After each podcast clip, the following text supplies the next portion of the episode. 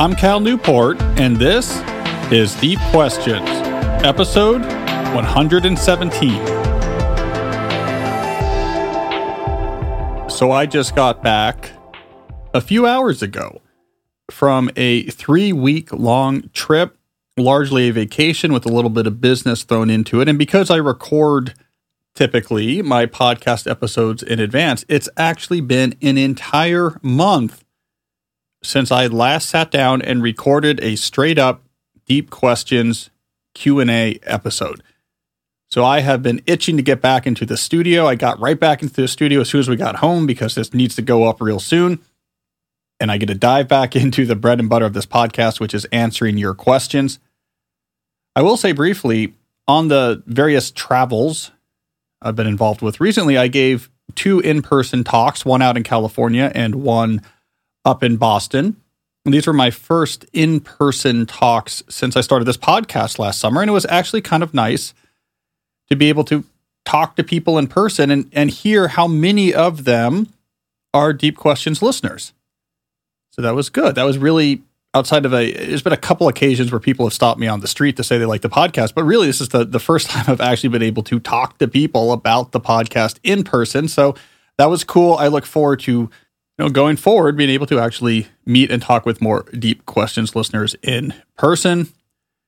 I have in the back of my mind this idea that I've talked about off and on that we should do some sort of live event at some point where we actually record a podcast episode with a crowd.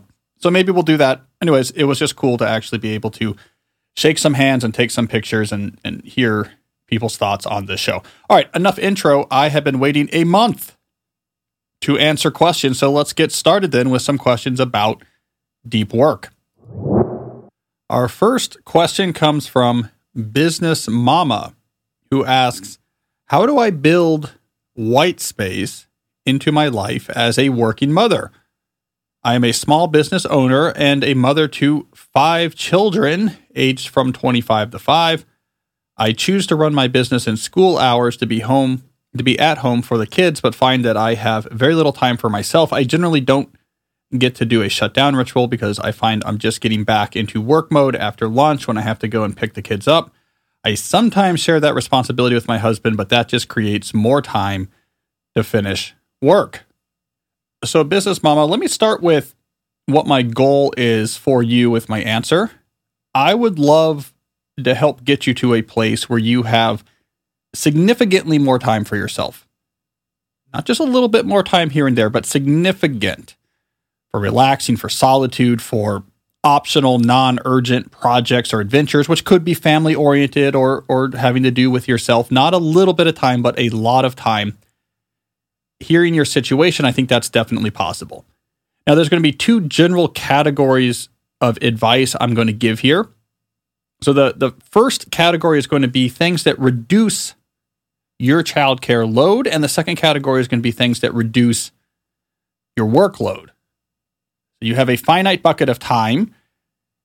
Childcare responsibilities, mothering responsibilities are pulling some of that time out of that bucket. Work is pulling other time out of that bucket. And when both of those things are done, there's nothing left in the bucket. So we want to reduce how much is being taken by each. So let's let's tackle let's tackle each of those categories of strategies separately. All right. So let's start about reducing to some degree the amount of time you are uh, spending in the childcare first and foremost, based again, just cursorily off of what you've written here, it sounds like you probably need to rework the agreement you have with your husband.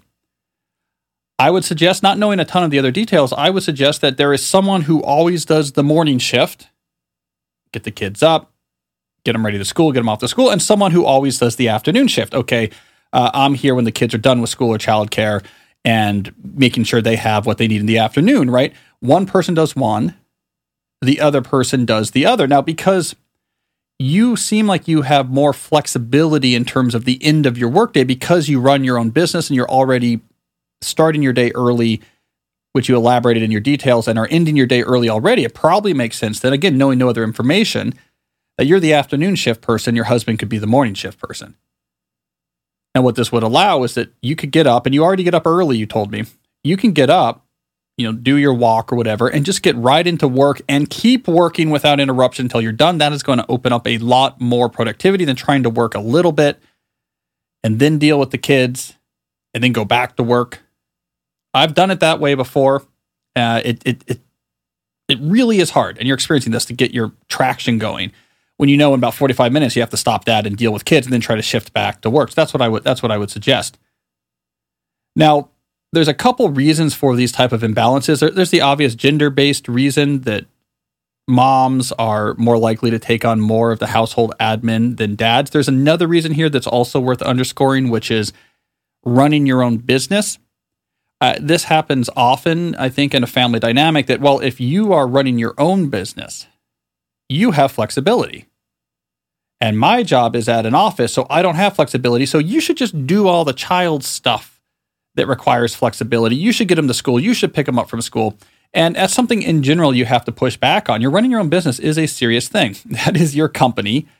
It requires just as much respect for the time required as the job that requires someone to go to the office. So we want to make sure that you don't take on too much of this work just because in theory yes you are your own you are your own boss the other thing i want to suggest here for reducing the childcare load in a sustainable way is to have a strict alternation of evening routines and bedtimes you know okay i do it this night you do it that night i do it this night you do it this night so that you have a very predictable schedule these are nights where you know, after dinner, I can just go do what I want to do, and my husband will be handling bedtime in that routine. And then the other nights, I know I'm doing it.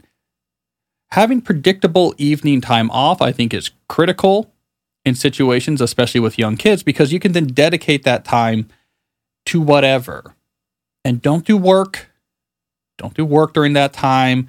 Don't use that time to catch up on email or do paperwork. This needs to be more indulgently invested time. I am going to you know, go read. I'm going to go out with friends and have a drink and chat with them. I'm going to exercise. I'm going to watch a movie that I've been wanting to see. I think it's really important if you can have that evening time, not every night, but predictably. So that, that's a good way to do it.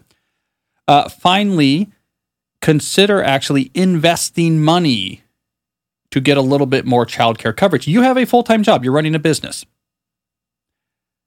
The idea that you might, for example, have some aftercare for the elementary age kids in your life. So, you know, at the school or there's a babysitter that you hire whatever. And that means you get an extra 90 minutes or an extra two hours. Maybe you're now you can end your day at four instead of having to end it at 245. That can make a huge difference. Invest that money. again, I think we when we run our own business and we, we feel like we're very flexible, we can become hesitant to actually invest money to in things like childcare or self-care but we really do need to invest that money is probably going to give you a really big return so keep that on the docket as well so those are three ideas to to loosen the grip right now which is very strong on your life of the the, the childcare activities the grip that has on your time is larger than i think most people who are working full-time jobs with kids and i want to change that get you a little bit more breathing room there all right, the second category of advice here is to reduce how much work you do. Because you run your own business, you are in a great situation with respect to this goal. You have a lot of autonomy. You do not have a boss you have to answer to. I think it should be possible, just based, I mean, I don't know your business in particular, but just knowing small business owners who have taken time control seriously it is probably possible for you to get to a situation in which you know you get up early and you told me about this and you walk and do a few other things where you could work and have a late lunch and be done at that late lunch. Not i have a lunch and i try to work some more but not really well then i pick up the kids. Like i would love i would love a life for you so i'm, I'm, I'm sort of vicariously brainstorming about your schedule i would love a life for you where you're up you walk you work late lunch. 90 minutes to two hours then of time just for yourself.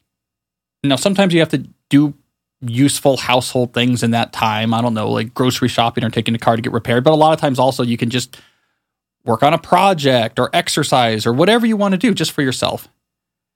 And then you switch over to sort of mom duties at whatever, 3:30 or 4, and every other night you get the evening free. That's that to me seems reasonable. I think that's completely attainable. How do you reduce work that much? Look, there's a lot of people who have focused on small business efficiency and automation better than than I have. I'll, I'll give you some reading list recommendations. Read Paul Jarvis's Company of One. Really gets into how to craft your business into something that is sustainable and supports the lifestyle you want as opposed to the other the other mindset of try to grow this business as much as possible with the time I have available. Read Company of One. I blurbed it. It's good.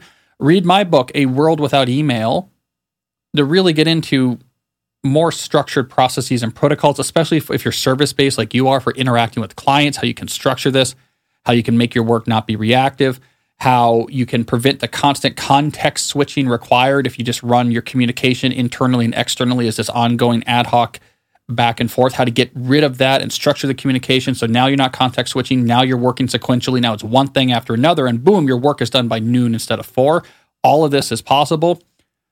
My friend Jenny Blake has a, uh, a great new podcast out called Free Time. On one of the early episodes, I did an interview with her. Uh, she interviewed me, rather, for one of her early episodes. It's all about this. How do you run your own company in such a way that it protects free time for you? And she's really a master on automation and hiring. Uh, she has a book coming out at some point on this topic, which I blurbed and really enjoyed. I'm going to have her on to talk about the book when it gets closer to the time. But those are just some recommendations among others. But I think go big here, right? Get really think through automation, think through outsourcing, think through structures and processes, fire the, pro- the troublesome clients, lean into the things you do well, charge more and do less of it, whatever. All of the standard techniques so that your work is happening on the schedule you want it to work. And right now it seems like, well, you work in the morning, you're interrupted, you work some more, you're interrupted, you work some more, maybe you have to do some more work in the evening. And I'm just saying, okay, reduce that by 30, 30%, and suddenly your life is much better. I think you can make that reduction with very little change to your bottom line. If anything, getting more serious about your work and structuring it and communication might actually make what you do more profitable. So I'm giving you a really long answer here because I think some of these points are just generally relevant to lots of people in lots of even just tangentially related situations. And the, the theme I think that integrates these answers is taking control. So instead of just kind of laying back, like, man, I'm just being buffeted from all in, saying, wait a second, why? Well, I have all this stuff I have to do with my kids while trying to work. Well, can I reduce that? Oh, maybe I can. I might have to invest some money and I might have to have some arguments with my husband, but come on. You're doing this every day, the drop off and the pickup, that doesn't fly. I mean, if he's the president or something, maybe, but otherwise, come on. And then, like, what can I do with my work? It's your own business. Like, what do I want this business to be? It doesn't just have to be me on email and just frantic all the time. Let's take control of this thing. Let's mold this into something that's meaningful and generates income, but does it on my own terms. I don't know. I'm excited. I'm excited because I think there is a there is a vision here of a really cool life in which you're there for your kids, you're there for your clients, you're providing for your family, and you're there for yourself, and it's sustainable, and you're able to do really interesting stuff in your life in your work, in your family, and on your own time. You're so close to all of this. So keep keep at it. I hope this advice guides you properly, but don't settle for the way things are. I think there are massive improvements that are a lot closer than you might realize. All right, you can tell I've been away from doing these Q and episodes for a month because my first question right out the bat, 10 minute long answer. I will try to, I will try to do better to, to rein myself in. But I, yeah, I'm excited. I haven't done these. I haven't been able to dispense advice uh, in a while. All right, so let's keep things rolling here and uh, do a question from Brian. Brian asks, "At my job, I'm assigned support tickets, and I don't know upfront how long a given ticket will take. It might take 15 minutes, or it might be a few hours. How should I time block?" In these circumstances, I can't block off, say, two hours to do a ticket if I can't predict how long it will take. All right, for the uninitiated, when Brian talks about tickets, I assume he is in uh, IT, where IT support issues typically arrive uh, in a ticketing system. So each one is assigned a ticket, and then as an IT professional, you pick up your next ticket off of the virtual pile and you work on that issue until it's done and then you work on the next one. And what he's saying is he doesn't know in advance, like, is the thing he's about to work on going to be quick? You know, take the cartridge out of the Nintendo, blow on it, and put it back in, or is it going to be difficult? We need to rebuild the kernel of your operating system.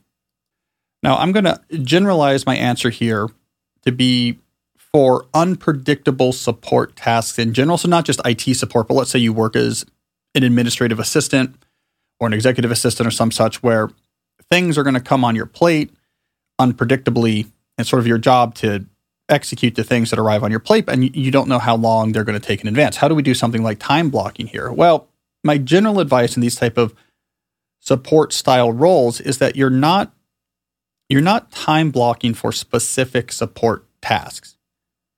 You're time blocking support time. Time during which you are going to be executing tickets or executing if you're an administrative assistant tasks that are coming in however, you know, via email or your boss is dropping them on your plate. However, it works. It's like, okay, this is time where I'm executing. I don't know how many will get executed, but for the next two hours, that's what I'm doing. Now, what's crucial about this is that this means the other things you need to do that does require planning in advance has blocks for it. Not just like this is when I go to lunch, but also this is when I am going to make progress on this long term project I'm working on. I'm trying to update our such and such system. I'm doing that there this is when I have a, a call with a colleague or I have an intake with someone, right? So, so really what you're doing is in some sense time blocking non-support task and then the time in between that is sort of by defaulting uh, time block to be i'm just working on support task. I don't know how many is going to get done. It's just that's what i'm doing during those blocks. Now what happens when you get to the end of one of those generic support task blocks and you're in the middle of something? Well what you need to do is save state to use a computer science term, so that you can move on to the next scheduled block, execute it. And when you get to the next support task block, you can then resume working on that administrative task wherever you were. So by save state, I mean record all the information you need that you can now come back to what you're working on and pick up where you left off. Don't, if you're in one of these support roles, what I'm saying is don't just follow through one of these tasks to the completion if it's going to overlap other important blocks because this is really the key to thriving in these roles is that anyone in these roles can do the like just execute stuff that comes in. It's the the ability to make progress on the non-urgent but important stuff that also has to get done that differentiates the stars from the average. So uh, if you say i'm going to override this block i put here to make progress on this non-urgent project. I'm going to override uh, this time where I was going to take a break for myself. I'm going to override this time where I was going to do the next lesson in this online course because I'm learning some new system. I'm going to override that block if I'm in the middle of a task. You're going to override those blocks most of the time. And if you, you can't get the the important non-urgent done, it's it's really hard to excel in those roles. So save your state, do the other block. When you get back to the next generic support block, reboot what you're doing and finish it. How do you save your state? I recommend having a text file on the desktop of your computer. You can call it, I call mine working memory.txt. You could you could call it current state.txt and literally just freehand type. All right, here is where I am. You know, I'm working on this. Here's the status. Here's what still needs to be done. You can do bullet lists, you can do paragraphs. Here's the relevant information, blah, blah, blah. It takes you two minutes. Just dump it in this text file that's open and on your desktop then move on and do the other thing. When you get back to your next support task block, all the information is there that you need it. A simple text file on your on your desktop makes that possible. All right, so Brian, that's my recommendation. General large blocks to work on support. If you're in the middle of a task when you get to the end of one of those blocks, save your state and come back to it during your next support task block. All right, let's do another quick kind of technical question here. Brett asks, approximately how many tasks are on your David Allen mind sweep list and how often do you review it? So what he's talking about here is David Allen's recommendation that you have list list or list on which all of your professional obligations are written down. You get these things out of your head and into this list that you trust. And you trust it because you know you will review it on a regular basis. It's all about not keeping track of things just in your head. As longtime listeners know, I, I typically use Trello boards one for each of my roles to keep track of these sort of ongoing tasks. I probably have between 50 to 100 things total on these different Trello boards, all told. They get a really careful review once a week when I do my weekly plan. All right, that's where I, I, I look over all those lists. I also clean them up. You know, this is no longer relevant. Let me change the status of this by changing it to another column. Let me combine this with another task. They get a real serious look once a week. Then they get more casual looks at a few other times during the week. One is I'll often have just a general admin block show up on my time block planner. which is time where it's like make progress on tasks. How do you figure out what tasks to do? I look at those lists. You know, what role am I working on right now? What's on that list? Let me get a few things done. So they get seen when I when I get to those admin blocks. They also get seen when I do my shutdown ritual at the end of each day because I do a mind sweep. Anything just in my head, anything that I jotted down on a piece of paper that is a new obligation, I want to get onto one of those lists. I do not want to forget it. I don't want to keep it in my head. It has to get written down. All of those things have to get written down before I can check that shutdown complete checkbox on my time block planner. And so when I'm moving those things at the end of the day during my shutdown ritual onto my list, I also get a view uh, at those Trello boards then. So a serious view once a week and incidental views throughout the week. Notice what I like about Trello boards is it's not just one long list. Each task is on a card. Each card is under a column that represents its status. This makes it really easy to glance at a board and figure out what's going on because things are structured.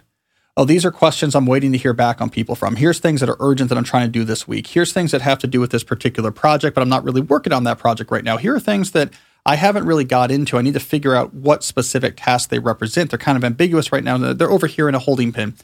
When you structure your task this way, it's very quick to get the lay of the land. So you'd be surprised by how up to speed you are with everything that's going on in your life. And what you get from that, you get mental relief. Your mind trusts that things aren't being forgotten, so it can relax when you're not working.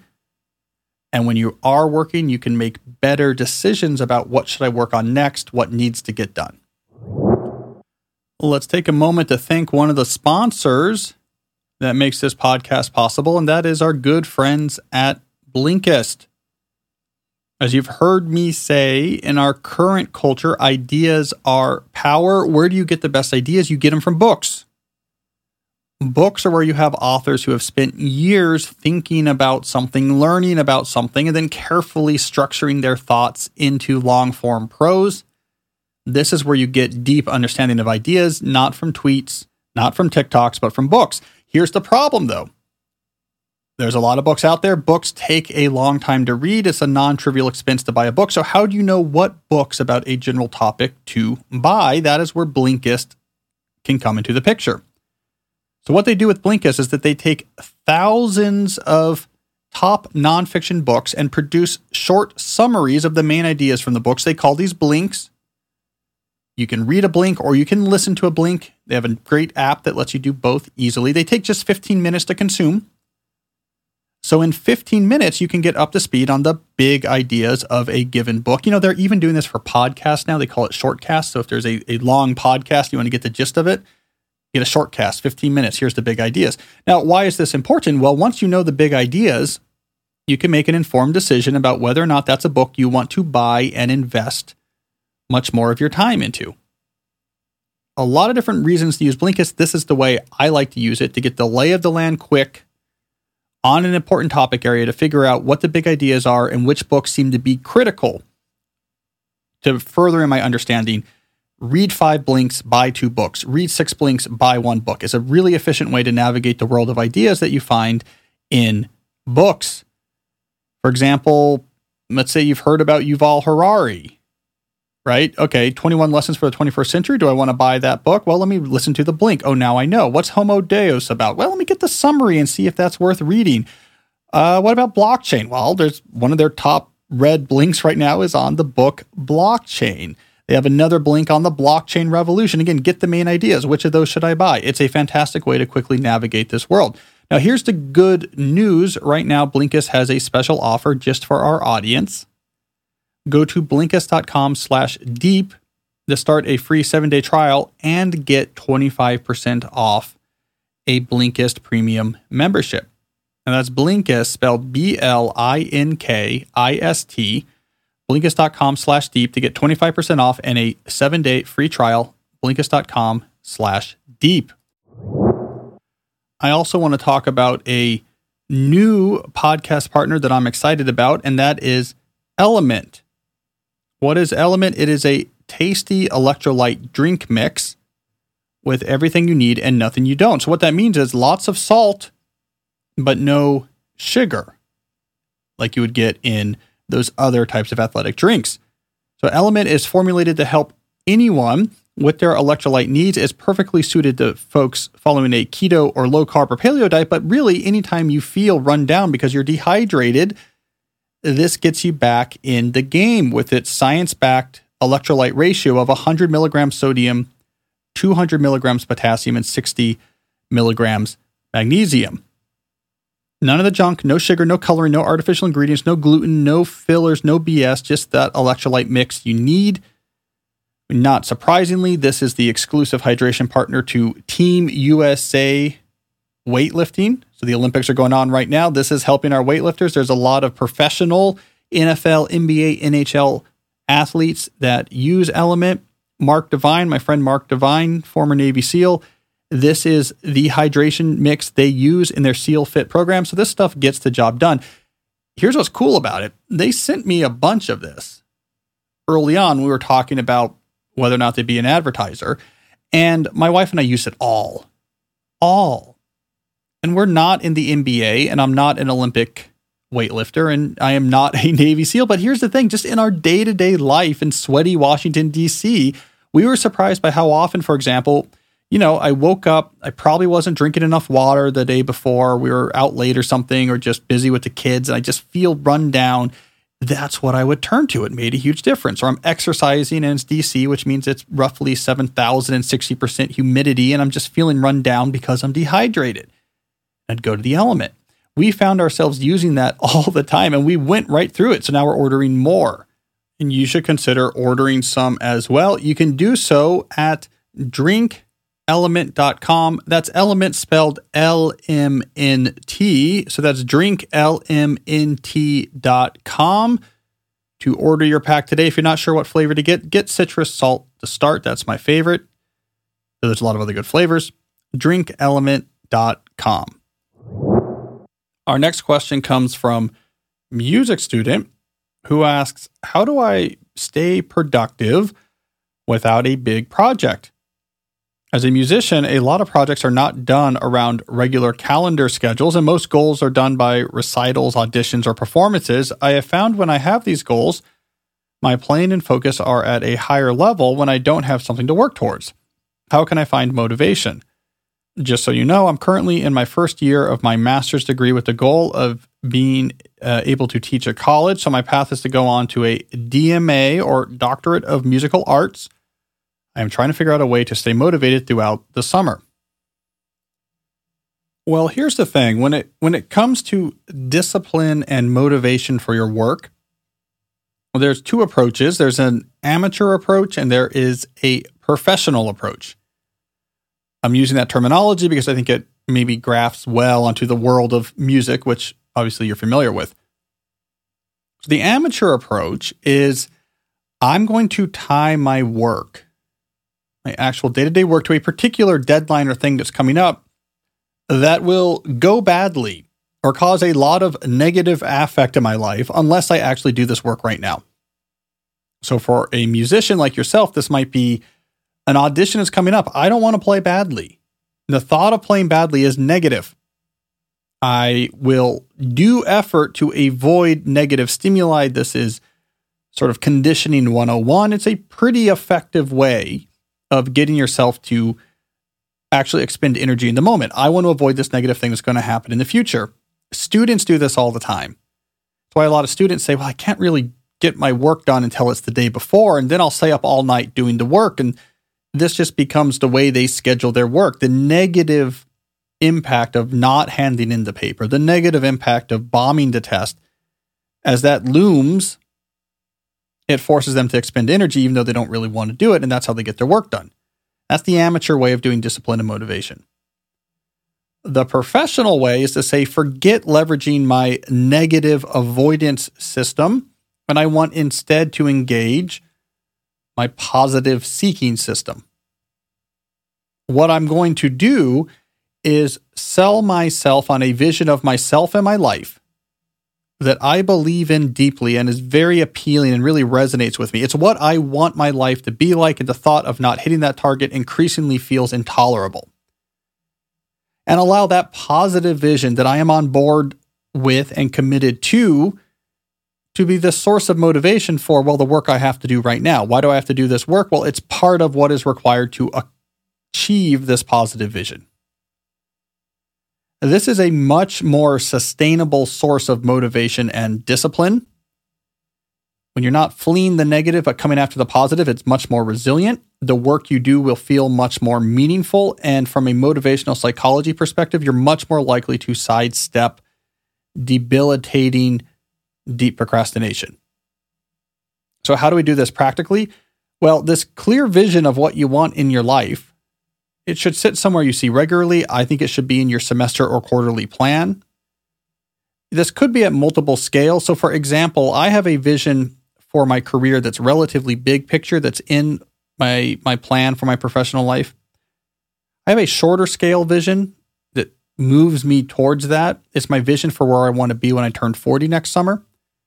And so I have you know, a multi-scaled vision because the where I want to be by next year, that's close enough that it's better for motivating action. Okay, so how do you motivate action? Well, now in your semester or quarterly plan, what you're basically capturing is here is what I'm doing this semester or quarter to make progress towards the visions. The visions are at the top of the document. Here's my plan for this semester and quarter, what I'm trying to do this summer, for example moving down the line of scale when it comes time each week to make your weekly plan. You're looking at that semester quarterly plan say oh here's my plan for this semester. So what needs to happen this week to make progress on this? Moving down the scale even more. When you get to each day and you're doing your time block plan for the day you're looking at that weekly plan. That weekly plan is laying out. This is the type of stuff we need to do this week to make vision uh, progress towards our plan for the semester which makes progress towards our vision. The root of this motivation is the commitment to that high level vision you feel it, you taste it, you daydream about it, it gets you excited. You read examples, profiles, and books, and watch documentaries of people who are who are encapsulating portions of this motivating vision. You really buy into it, and that is the source of motivation that trickles down to your vision for the semester, to your plan for the week, to what you're doing right now in the moment today. It will trickle all the way down, and that's the right way to get the energy for the activity. Not, oh man, if I don't do this, it's going to be embarrassing when I'm on stage next week. This is the sustainable way to get discipline and motivation in a professional context. So start working, music student, on that vision. Our next question comes from Suan, who says, How do you pick a niche to start writing? I'm a grad student working in chemistry. I'm trying to build my writing skills alongside my degree by writing blog articles. My interest is easy to be piqued by any domain in science, and I'm in a dilemma about which niche I should get started with. Well, Suan, I'm going to start by ignoring your main question and answering a question you didn't ask, but I think is important in your context, which is, well, how should you actually get started doing writing? We'll figure out what you should write about here in a second, but this is important because if you focus just on what's my subject matter, great, let me go blog about that you could be in some trouble here, at least trouble in terms of actually accomplishing the goal that you have in mind. So here's my my big recommendation. You may have heard this before on the podcast. If you want to get good at writing, so do it at a semi-professional level, you have to write for editing. You have to write for an editor that can reject a piece if it's not good and it's going to stretch you to get towards the extremities of your current talent. Only in that type of deliberately practiced stretch is your writing going to improve. Writing for your blog has no editing. Your blog is not going to reject your piece. So it is not by yourself going to necessarily make you a better writer. You have to have a publication. I'm trying to get my article in. Now that I'm in this publication, I want my article to do well. You need that stretch of writing for other people. If you don't, here's what happens you'll become like one of thousands and thousands of people out there, aspiring writers, who start a blog and only write for the blog. And so they end up every single post with a somewhat amateurish conversational style where the ideas meander and rhetorical questions are thrown out as structuring devices. And the whole thing reads as, you know, this is a literary kook, guys.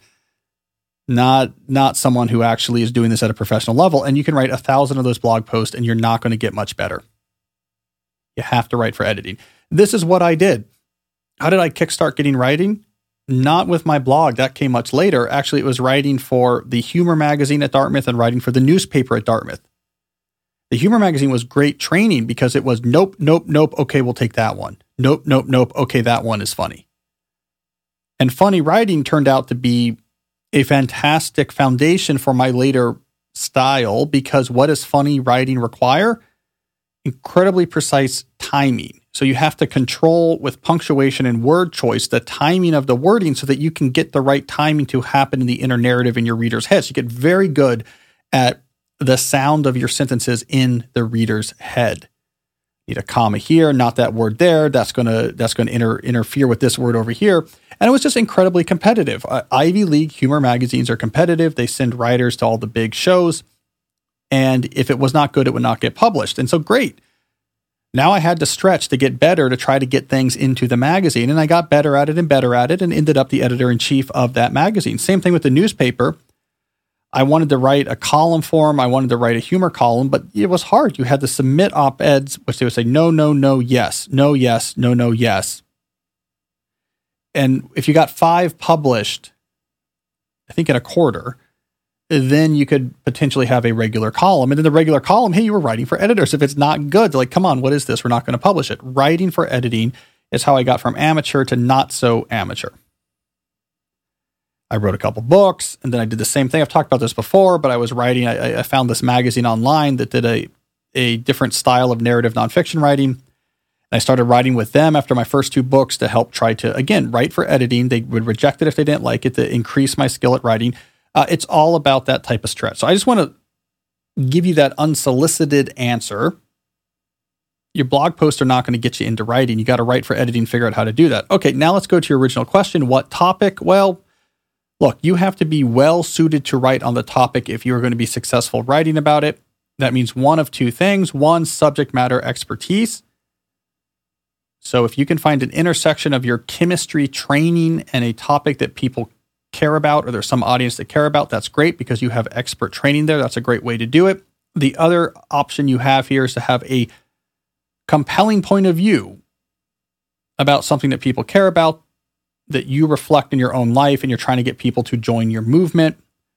So if there's something interesting or radical you do in how you live your life or in, in how you stay in shape or you have some lifestyle built around reading three hours a day or that you should spend two days a week in the woods, you know, if you have some compelling idea that you convey in your life and you want to get people to join your movement and you're advocating for how you live your life, that's the other place where you see success with nonfiction writing. So you kind of choose one of those poisons I shouldn't say poisons, options.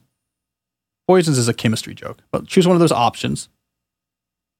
Work on it. But again, it all comes back to it doesn't matter what you're writing about if the writing's not good. Your writing won't get good unless you're trained, and you can't train by yourself. All right, I think we have time for one more deep work question. This one comes from Helen. Helen says, You often talk about the importance of metrics I wonder what to track when planning for a big project. I'm a solopreneur. There are many ideas that can potentially become real projects to pursue. My question is what metrics should I use to evaluate if an idea has the potential to be turned into a successful project?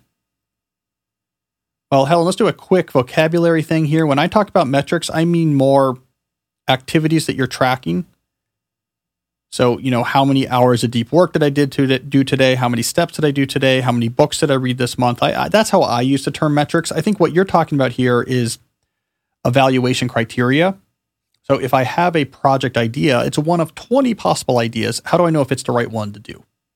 Especially if, like in your situation, you're a solopreneur that has a lot of flexibility.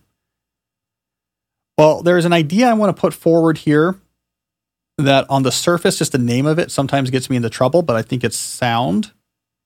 This comes from So Good They Can't Ignore You, my 2012 book, So Good They Can't Ignore You. And it's the principle that money is a good neutral indicator of value. Now, this gets me in trouble because people sometimes interpret it as money is valuable the more money you have or make, the more valuable you or what you do is. It's not what I mean. What I actually mean by this idea, and this is not my phrase, this actually comes from Derek Sivers. And so I in my profile of Derek Sivers in my book, So Good They Can't Ignore You, is where, where this idea comes from. What he is saying is it is difficult to get good feedback on an idea from people in your life, right? To say, what do you think about this? Should I do this? What do you think about my novel idea? You think this company idea is good? How about my band? Do you think I should make a go at it with my band? It's very hard to get good, neutral feedback from people that you know. They're going to be nice. So, how do you really know if it's good or not? And he said, well, the one thing that people are honest about is spending money. People do not like to give up their money for a good or service or entertainment unless they actually value it. So, find a way to see if people will give you money for it and how much money they will give you. It's a great way of knowing if you're onto something. And do this before you quit your main job. Do this before you make the radical change. So in Derek's life, he had this interesting progression. Uh, he was a A&R rep, and then he became a full-time musician, and then he became a full-time entrepreneur, and then he ended up selling that company. And, and this is how he made that transition: was doing this money as a neutral indicator of value test. He said, I'm not going to quit my job and become a full time musician until I see that my side job as a musician is making enough money that that would be financially feasible. He said, That's a great test. If people are paying for my albums, if people are paying us to come play, then I must be good enough that this is a smart, it's worth at least, or reasonable at least, to make a go at it. He then started his business on the side while a musician, saying, I'm not going to really go all in on this business and quit being a musician until it's making enough money that it's financially feasible. And that'll be my indicator that I'm onto something with the business. Now, the different scales of money we're talking about here depends. It depends on the type of work. So that's why this is not just a case of the more money you have, the better. No, it's for this type of good or service or entertainment I'm offering. Am I getting enough people willing to pay enough money that tells me this must really be valuable?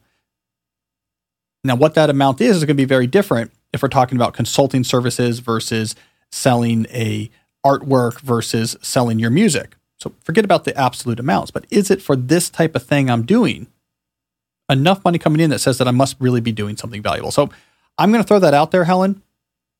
We have an idea for a new, let's say, consulting service. Let me see if I can get two clients that'll pay for this and keep paying for it for more than a year. That means there must be some value here. You have an idea for a product. Let's do a simpler version of the product that captures some of the main ideas. Do it on the side and see if I can sell it. You want to write a book? See if you can get an agent that's willing to try to pitch it. Don't try to do an in run and give a whole speech about, well, the gatekeepers are keeping me out and I'm just going to do it my own way and self publish. Yeah, do that later. First, see if you can get an agent to buy the book, to, take you on as a client. If not, they're not willing to give up their time and money to try to help you, then maybe the idea is not there. So, money is a great neutral indicator of value. Put together a test for your ideas that you care about to see if you can get people to pay for some version of them and that is how you will know with certainty whether or not what you're doing actually does have value. All right, that's enough about work. Let's do some questions about the deep life. Our first deep life question comes from someone whose name I seem to have unfortunately lost when prepping this episode, but let's just soldier on with the question. This anonymous question asker says How do you incorporate uncertainty about reaching a goal into your long term plans? I've been a distance runner for many years. I've been working hard to get faster. My ultimate goal is to qualify to run the Boston Marathon. This is a really tough thing to do, however, and I honestly don't know if I'm capable of it. I'm working with a coach and follow my training plan and his recommendations to the letter.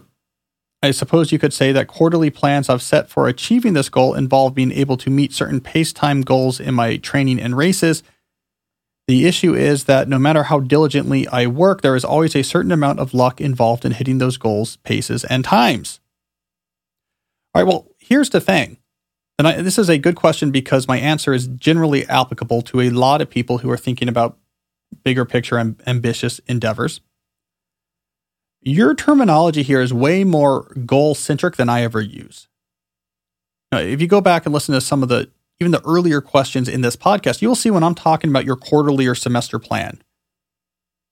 I'm talking about here's my vision for this quarter semester, what I want to focus on that's going to help me make progress towards my bigger picture vision for what I'm trying to do in this part of my life. It's not a list of goals. Right? This has to be something that gets translated each week into, okay, here's what I want to be working on each day so that each day you know what to do. So in your instance, you have this big picture vision of I want to run the Boston Marathon, right? But what is that more generally? More generally, it is I want to be the type of person who trains seriously for an athletic endeavor. Okay, that's an important part of your identity. I think it's a good one. So when you're looking at a particular quarter, you say, okay, what do I need to be doing this quarter to make progress? Well, let's see, the it's it's summer and the marathon's not till April. So in summer, I'm working with my coach on this type of training, whatever is appropriate when you're eight months out from the Boston Marathon. I don't know running, but whatever, right? I'm doing, uh, I'm building up my distance. I'm working on my my uh, oxygenation levels. I'm doing maffetone training. I mean, I don't know, whatever whatever it is, right? Uh, and I, I'm going to work with my coach to get a program for what I should be doing each week. Okay, when you get to each week, you see that vision, and then you're like, okay, well, here's the program I have for my coach. So let me slot that into my schedule this week, and then you know what to execute each day not really a goal based vision. What is success? Success is to the best of your ability given the circumstances. You were executing this plan you had for the current quarter. Something changes. Let's say you have to travel a lot, or there's a tragedy, or you get sick and, and, and you, you miss out your training for a while. You just got to update that thing. Okay, given this, here's what I'm going to do instead.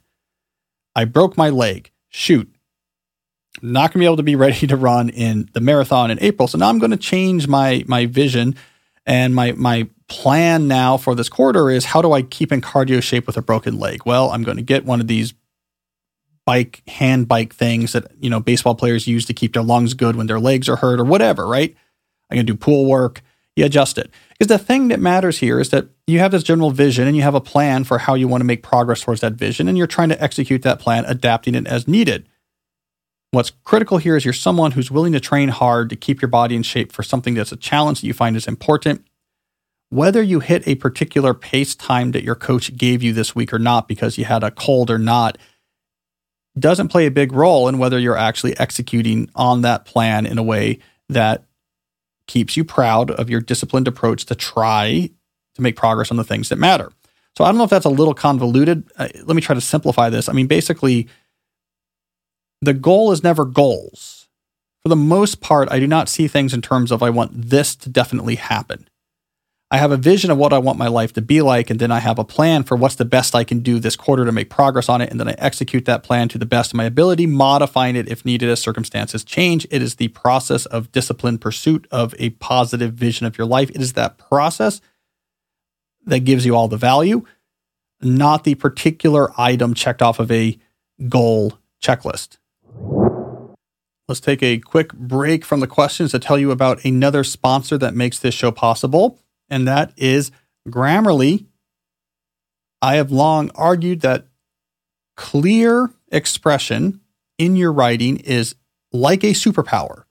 In our current knowledge economy, people take you more seriously and you will understand yourself even better if you can express yourself clearly.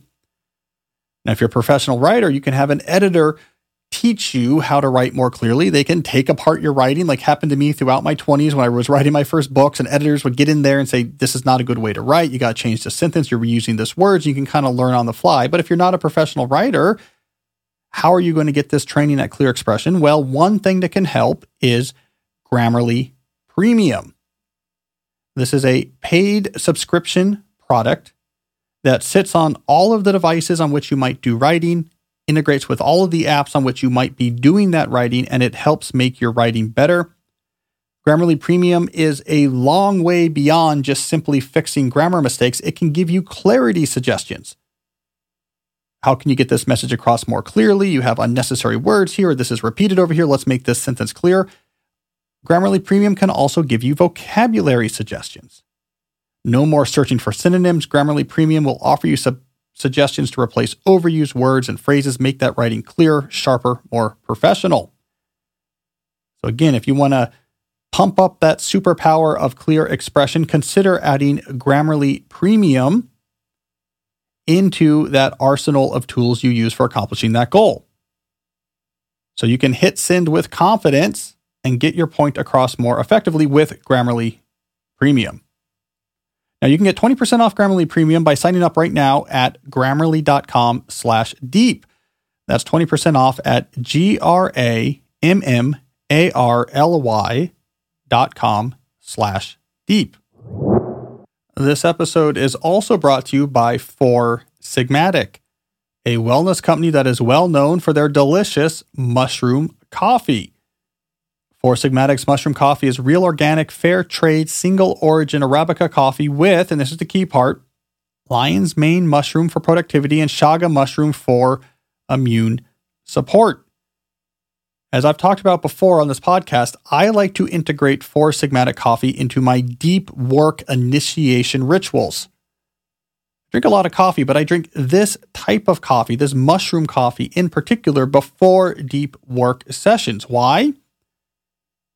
That lion's mane and chaga mushroom gives the experience of drinking Four Sigmatic coffee a unique physiological signature. This is something that my brain begins to now associate with time to think deeply. There's just something different about the ground mushroom coffee compared to normal coffee. So then I drink it before deep work sessions. My brain has made the connection, and boom, I am able to get into that place of concentration quicker. There's a lot of other ways you can drink this coffee. It's delicious. People drink it for all sorts of other reasons, including just liking the immune support, like the way it feels, just like the way that it tastes, because it does taste delicious. It has over 20,000 five star reviews and a money back guarantee. So there's really not a lot to lose here. Now, the good news is we've worked out an exclusive offer with Four Sigmatic on their best selling mushroom coffee. This deal is just for Deep Questions listeners. You can get up to 40% off and free shipping of their mushroom coffee bundles, but to claim the deal, you must go to foursigmatic.com slash deep. This offer is only for Deep Questions listeners and is not available on the regular website. So you'll save up to 40% off and get free shipping if you go right now to F O U R S I G M-A-T-I-C dot com slash deep to fuel your productivity and creativity with some delicious mushroom coffee. All right, let's get back to some questions. I should note, just a quick aside, I haven't been recording in the evening much recently, so I missed, I suppose, the music that the restaurant below me, Republic, shout out to Republic Takoma Park, they play music out in their patio which my studio overlooks you know, in the evening. And so there's a really nice Caribbean beat that I'm hearing here as I record. You unfortunately will not be able to hear it because my audio guy set up some pretty aggressive gating on my audio processor. So uh, that sound gets cut off before it makes it to tape. But just so you know, I'm kind of grooving here to some nice beats as I answer your questions. All right, let's see here. We got a question from Cole. I'll tell you one way I can tell I've been driving for 12 hours in the last two days is that I keep having to increase the font size on my question script here because my eyes are tired. I'm probably, I don't know, two questions away from having the old reading glasses out. All right, let's power through. Our, our next deep life question here comes from Cole. Cole says, Hi, Cal. Can you go over some best tips you have come across for reining in notification settings on smartphones? How do we walk the line between being accessible but not overloaded? I don't want people to feel I'm ignoring them, but the idea of turning off all text notifications is alluring. Cole, you are not going to repair your relationship with digital devices with your notification settings. There is no number of clever small hacks about what notifications are turned off and on, or whether or not you put your screen into grayscale, or if you take all of the icons for distracting apps and put them into a folder at the back page of your iPhone, if you get one of those apps running that for some reason shows you a tree that grows longer in between your uses of the smartphone, none of these type of hacks or tips by themselves is going to repair a broken relationship with your digital devices. If you feel overloaded by your phone, you got to rebuild that relationship from scratch. You can't hack or tip your way into it. You need a philosophy for technology use that you believe in that reshapes that entire relationship. Of course, the philosophy I pitch is digital minimalism. So, the most effective answer to your question, Cole, is read my book, Digital Minimalism. I think I literally make fun of someone in that book for their article about turning off 126 notifications. The article, the, the point I make in that chapter is this person was so proud about their idea to turn off 126 different app notifications on his phone, he never stopped to ask why in the world he had 126 different apps asking for his attention in the first place. So that book will get you some answers. Here's the TLDR on digital minimalism. You start by figuring out what it is you want to do in your life, what you want to spend time on, what's important to you, and then you work backwards and say, okay, for each of these things, what's the best way to deploy technology to support it? What tool do I want to use? And more importantly, what rules do I want to put around how I use this tool? This type of optimized rules for how you use tech that is working backwards from what you care about is how you long term repair your relationship with technology because you are going towards a vision that is positive, not trying to avoid a behavior that is negative. We talked about this earlier in the podcast, but it is critical. You believe in a vision of your life, and that vision of your life requires you not to be checking text messages all the time. And that's going to be much more sustainable than if you just say, I don't know, I think I check my phone too much. Let me turn off the notifications. Seek the positive. Don't just try to avoid the negative. So, as you go through this exercise, probably relationships, the family, friends, and community will be important in your life, but it's going to force you to start asking, well, how do I actually want to service these relationships? And there's a whole chapter in my book, Digital Minimalism, about this. And what you're going to realize is that, you know what, text messages and WhatsApp chats, not conversation, it's just communication. It's it's better suited for logistical simplification. Text messaging is great. When you're running late to meet a friend, you can quickly let them know you'll be there in 10 minutes and they can let you know where they're sitting in the bar. I'm glad text messaging interacts for it. The text messaging can't replace that conversation at the bar. And so you'll see in that chapter for this particular issue you're talking about with text communication notification that you can actually rebuild your social life, about sacrificing non trivial time and attention on behalf of those you care about. Analog, real world interaction is prioritized. You interact less, but that interaction is deeper.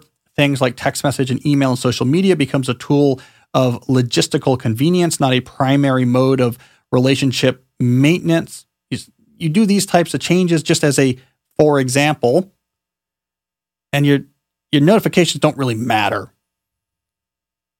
they become superfluous. I have no idea what my notification settings are on my phone. I don't even know how to change that. It doesn't matter because I don't just fall into my technology and say, man, how do I stay above water? I put that tech to use. So, giving a bit of a rant here, Cole, because I'm trying to underscore a bigger point. We cannot fix our broken relationship with technology by fiddling around the edges with hacks and tips and tools and settings. We have to rebuild that relationship around something positive. All the different types of places that digital communication, digital technology, digital distraction hit our life, and all of these places, we have to say, what do I really want here? And how am I going to use tech for this? And how am I, importantly, going to use other things to get this value? How much entertainment do I want from my phone versus other means? How much interaction with people do I care about? Do I want to be on text message threads versus actually seeing them in person? Ask the questions, get the answers, put tech in its place subservient to your vision of a life well lived. You do that, and again, you don't have to worry about grayscale screens and turning off notifications and tree apps. It's no longer you trying to hold back all of this waves of tech that are crashing over you. It is you deploying the tech on the journey that you want to make. All right, let's move on to my next question. Honest to God, here, I just increased the font size on my questions again so I had to increase it to 18 for the last question. Now my eyes are so strained that I'm up to font size 24. You know, I think this room is too dark. I, I turned off, you know, my, I have these studio lights in here and I turned off the lights that shine in my eyes because I'm not filming myself. It's probably also just too dark in here. But, anyways, I, I now have a truly elderly book reader size font right now to get through this question. So, Anonymous, who asked this question, I hope you appreciate the efforts I'm going through. Uh, I should also say this was not an anonymous question, but the, the question asker identified specifically their name and their employer, and I took all that out. So I, I have made this question anonymous. I don't want this person to get in trouble. All right. So the question asker says, What do I do if I'm really good at something I don't really care about anymore? I'm the lead designer at a software company. My question to you is simple. Lately, I have become disillusioned with the world of tech and design and realized that I don't want to do UX design as my career that work doesn't match the idea of a deep life for me anymore. Your books would tell me that the best way to transition is to leverage my existing capital towards a new skill that point in the direction of my new goals. I want to write moving forward.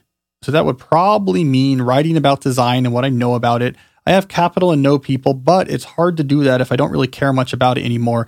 Do I just have to start building a new skill of writing about what I want to write about from scratch? Any thoughts?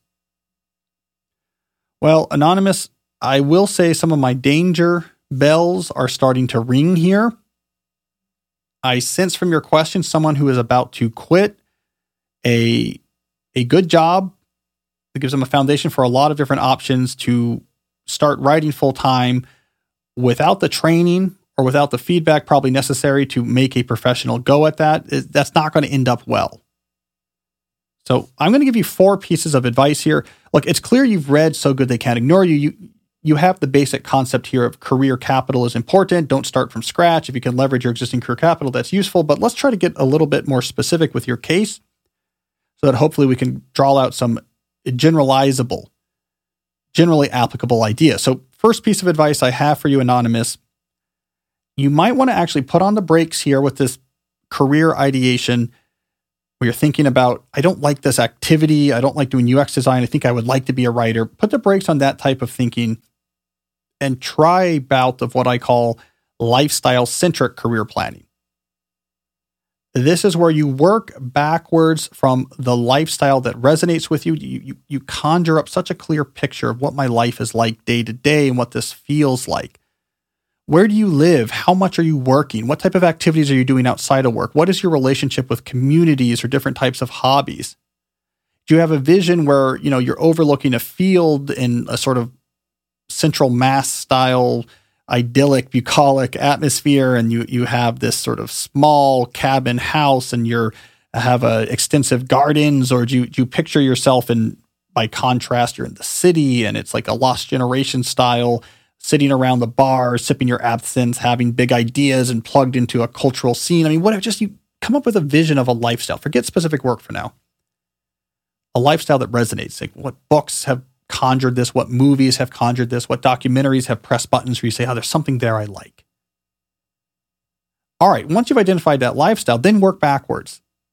Okay, how do I how do I do the the work and more specifically finance aspect of this vision? All right, I want to live in a cabin in the woods, so it has to be work that I can do somewhat flexibly in location. Uh, if I go to this type of location, that's pr- probably not so expensive if I can be working remotely. So I I could have a job that was uh, high paying, but maybe kind of part time, and I could afford this land. And and uh, oh, maybe what I'm really into is I get really you know I watched that Alex Honnold uh, movie about his free climbing. I really love adventure climbing. I do all this mountain climbing and stuff, and so maybe like North Conway, New Hampshire. So I want to be a part of that community in North Conway, this sort of emerging community of of uh, rock climbers and ice climbers that all live in. So you, you, know you start to put together this image of of where you live, and you figure out how would how could work fit in that situation. What work would I need to support that? And it might be a question of like I need flexible work, or I need to do this much work, or I need to save this much money and then stop working altogether. Whatever. But go through that thought process because you have an incredibly valuable skill as a UX designer. You could probably do that remotely for another company. You could do that part time. You could do that as a consultant. And so good they can't ignore you. I talk about someone who got really good at database development and she would work six months on, six months off, different clients each time. Her name was Lulu. And uh, she put that skill to use, not to maximize how much money she made, but to support a lifestyle she wanted. And each of those six months off, she would do something else interesting. Sometimes she went back to Thailand, where her family was from, and spent months there. Other times she got her pilot's license. She learned how to scuba dive, right? So start with lifestyle centered career planning because what you might be missing, and this is advice number two, is what you might be missing is the other buckets of the deep life are not being serviced. And that's what you're missing. And you're blaming it on the work. Well, I don't love this work. I don't love UI UX design. That must be why I'm unhappy. But you might be unhappy because the other buckets of your life, the uh, your soul, your your mind, your community connections, your your sense of awe, your your uh, celebration and leisure activities, maybe those are all withering, and that's why you're unhappy. So that's advice number two: is work on these other buckets of your deep life more generally. You're building out this vision of what you want your lifestyle to be like. Then, two, more generally, you're thinking about the non-professional elements of your deep life bucket and say, let me just get into that now and try to improve those as much as I can and think about what lifestyle might improve those even more. So work on the non professional stuff. That might be a big part of your issue.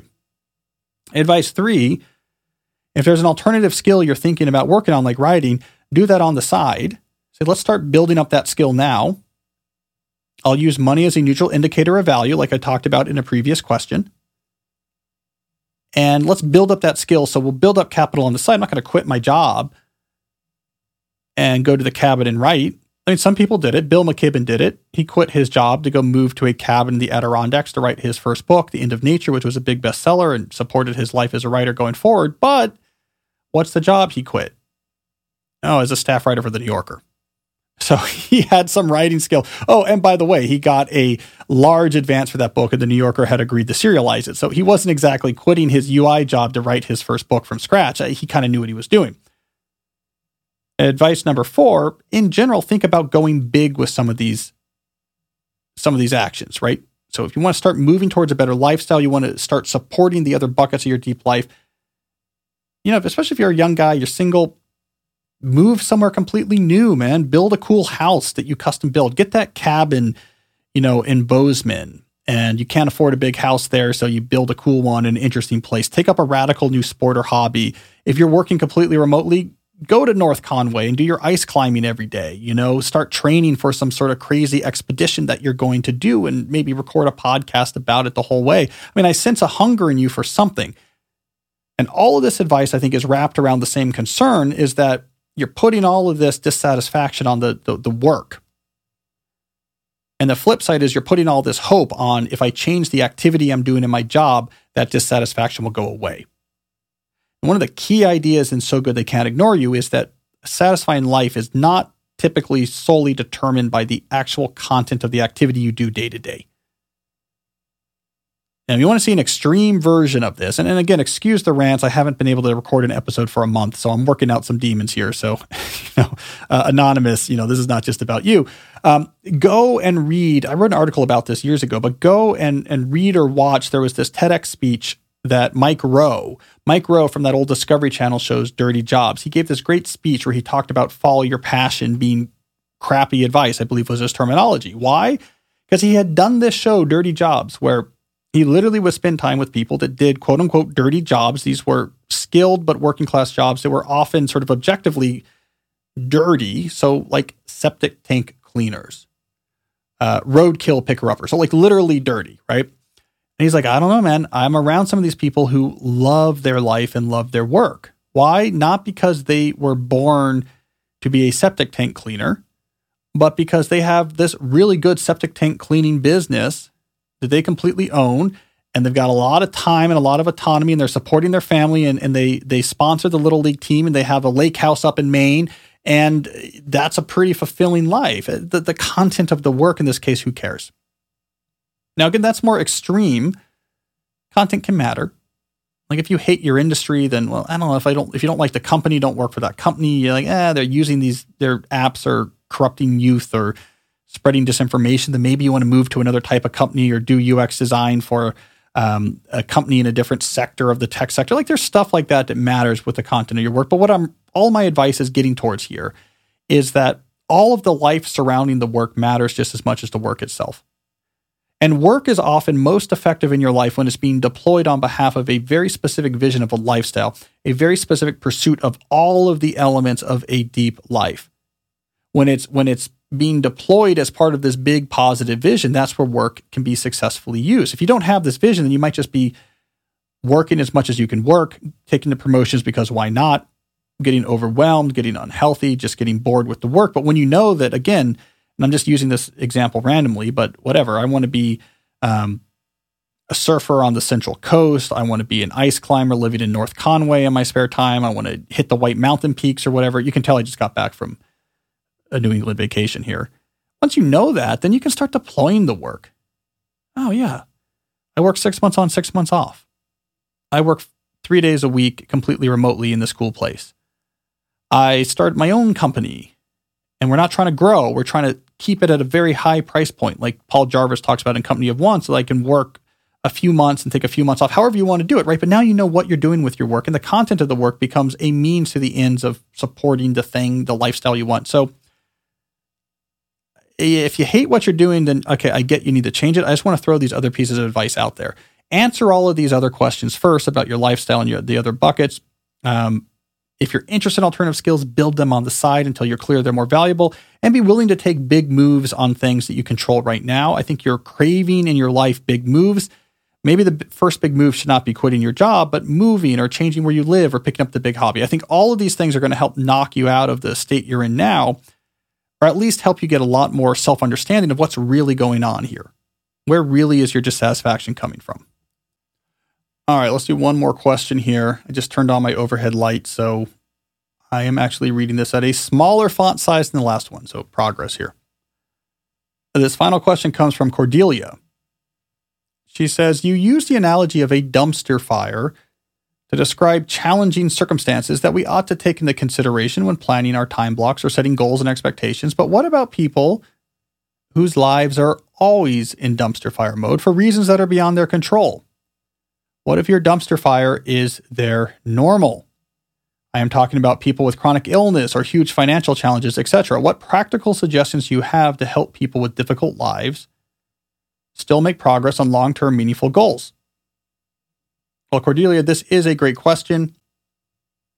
In the last year and a half, I have been using the dumpster fire analogy to talk about COVID related work challenges. You know, at this talk I did recently in Boston, one of the people I was talking to after the talk was like, Look, I don't know clearly frustrated and rightly so. How am I supposed to like make progress on goals and do deep work when, you know, I have multiple kids who are at home because their school is closed?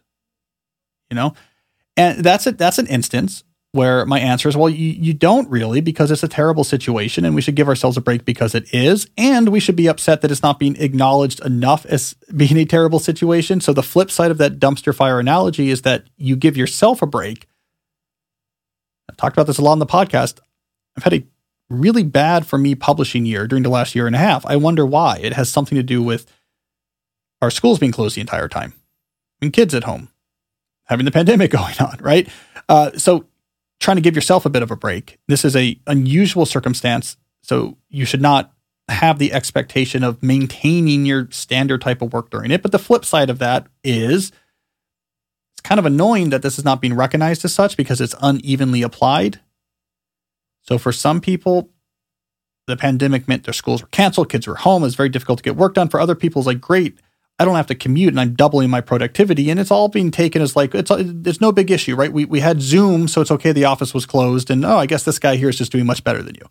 I think that's frustrating for a lot of people as well. So that's the flip side of the dumpster fire analogy. Now, Cordelia, we get to your question is, yeah, but that's really for a short term issue. You give yourself a break because you know things are getting better, just like things are getting better. Offices will be open this fall.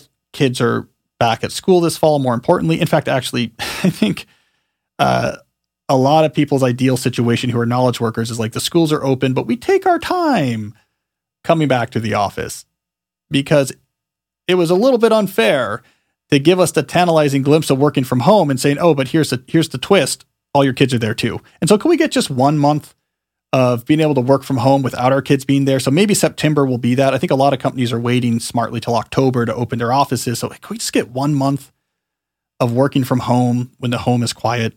Is that too much to ask? That would be nice. But Cordelia say, okay, what about people that you always have challenges like that? So you can't just write it off as like give yourself a break. Uh, you don't expect to do these meaningful, hard goals during the bad times. If the bad times are always going on, what should you do? Well, I mean, first, let's just acknowledge uh, there's nothing easy about being in a hard situation. Often these situations can't be solved. They are rarely fair. Sort of like life's way of randomly kicking some people in the balls and not others, it's not fair. All right, so with all that established, you have got the proverbial kicking the balls, you know, from life. You're on the floor. What can we do in that situation? It's not ideal. But what are we going to do in that situation? Well, I got I got three quick things to, to recommend. Just what I've seen in general when I hear stories. People send me stories. I love hearing stories, and you can send them to interesting at calnewport.com. I can't promise I'll respond, but I read everything that comes into that address. People send me stories. And one thing I've learned from people who are in this, to use your terminology, Cordelia, uh, persistent dumpster fire situation. I don't know if that's better than the proverbial kick in the balls. I think none of this language is great. This is uh, not Joan Didion here with my language craft right now, but whatever. Uh, here's three things I've heard to be useful, and this is uh, in order. Step one, taming the chaos. So, not getting rid of the bad thing that's happening, but being extra diligent and disciplined about organization. paperwork is organized, the calendar is taken, the, the the mail is getting handled. You have a spreadsheet to keep track of the different doctors that you need to hear from. You, I mean, this stuff is it's a huge pain to have to do this on top of hard things happening. But there is incredible stress to ambiguity and open loops. If you don't have your arms around just the logistical challenges of your current chaotic state of life, it's incredibly stressful and it is very difficult to do almost anything else in that state of stress that we sometimes call facing the productivity dragon. And what is all the different stuff I have to figure out, what I don't understand, what I do understand, how do I, but just getting it all tamed. Task list, time blocking, an hour every day of just trying to get on top of things. Maybe you have to spend 90 minutes every day on the phone just trying to track down and understand like how do I actually get the SSI disability uh, benefit here. I need to find that keep calling people, finding an expert. I have to write my own expert panel on how to navigate the hospital system because of this issue with a, a child's illness. It's a huge pain, but you're like, I'm going to invest huge energy in just getting my arms around the chaos. So at least we know what's happening. We know the plan. It's not open loops. It's not ambiguity. It's not, I know there's things that need to happen. I don't know how it's going to happen. It's an incredible stress reliever, even if the stressful things in your life are still there.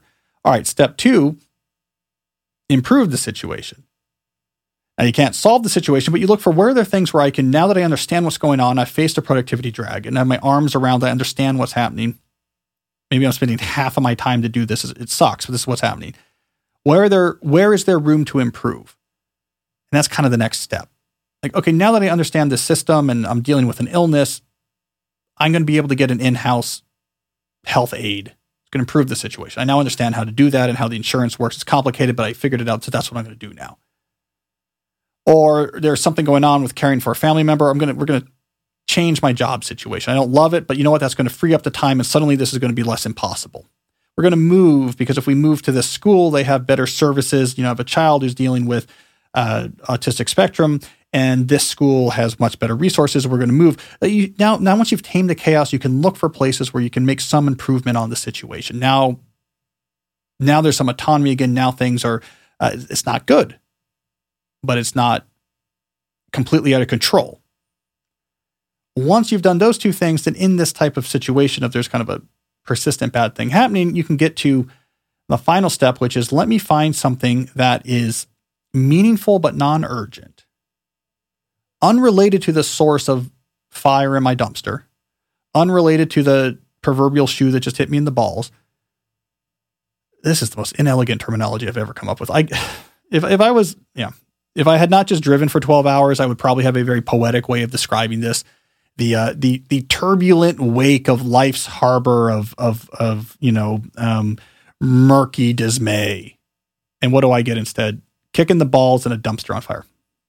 That's what you get, guys. I've been traveling for a while. But back to what I was saying, you find something unrelated to all of that that's meaningful, not urgent, and you you do it. Now, how big that is is going to depend on just how much crap is in your life. And so it might be really small. You know, it might be 20 minutes every other day. It might be a very minor thing, but you're doing it on your own. It doesn't have to get done. You're doing it because it's something uh, that makes your life a little bit more meaningful, a little bit more better. It's reaching out and helping this person. It's it's reading this poetry. It's writing your own short story. It's it's this uh, athletic training you're finding the time to do in your own life. Now you have autonomy. Now you have hope. Now you see the ability to actually sort of find and extract good out of your life. This is an idea that comes out of post traumatic growth, the psychology literature on post traumatic growth. Anyways, none of this is gospel. I'm not an expert on. I'm just saying this is what I've seen when I hear the stories from people. They're in a bad situation that sucks and they can't control it and how they prevent it from spiraling out of control. This seems to be a common pattern. You tame the chaos. It's going to take you way more time than you hope to actually organize everything and be on top of everything, but it's necessary. You improve the situation where you can. Now you're at the wheel. So you've gotten the car. Uh, the car is no longer spinning off the road, and now you can actually control the car. And then you you you start to do even just a little bit of work on something meaningful, non-urgent, unrelated to crisis in your life. So that your world includes that now doesn't fix the heart situation, but at least gives you the ability to the ability to uh, not just persist, but stand up tall among the hard situation. And again, I don't speak from main experience here. I'm just trying to relay stuff. People I incredibly admire and impressed by their stories. I'm just trying to be the relay here. This is what I've heard. I can't speak from experience. I don't know if I'd be able to do it. Maybe I would succumb.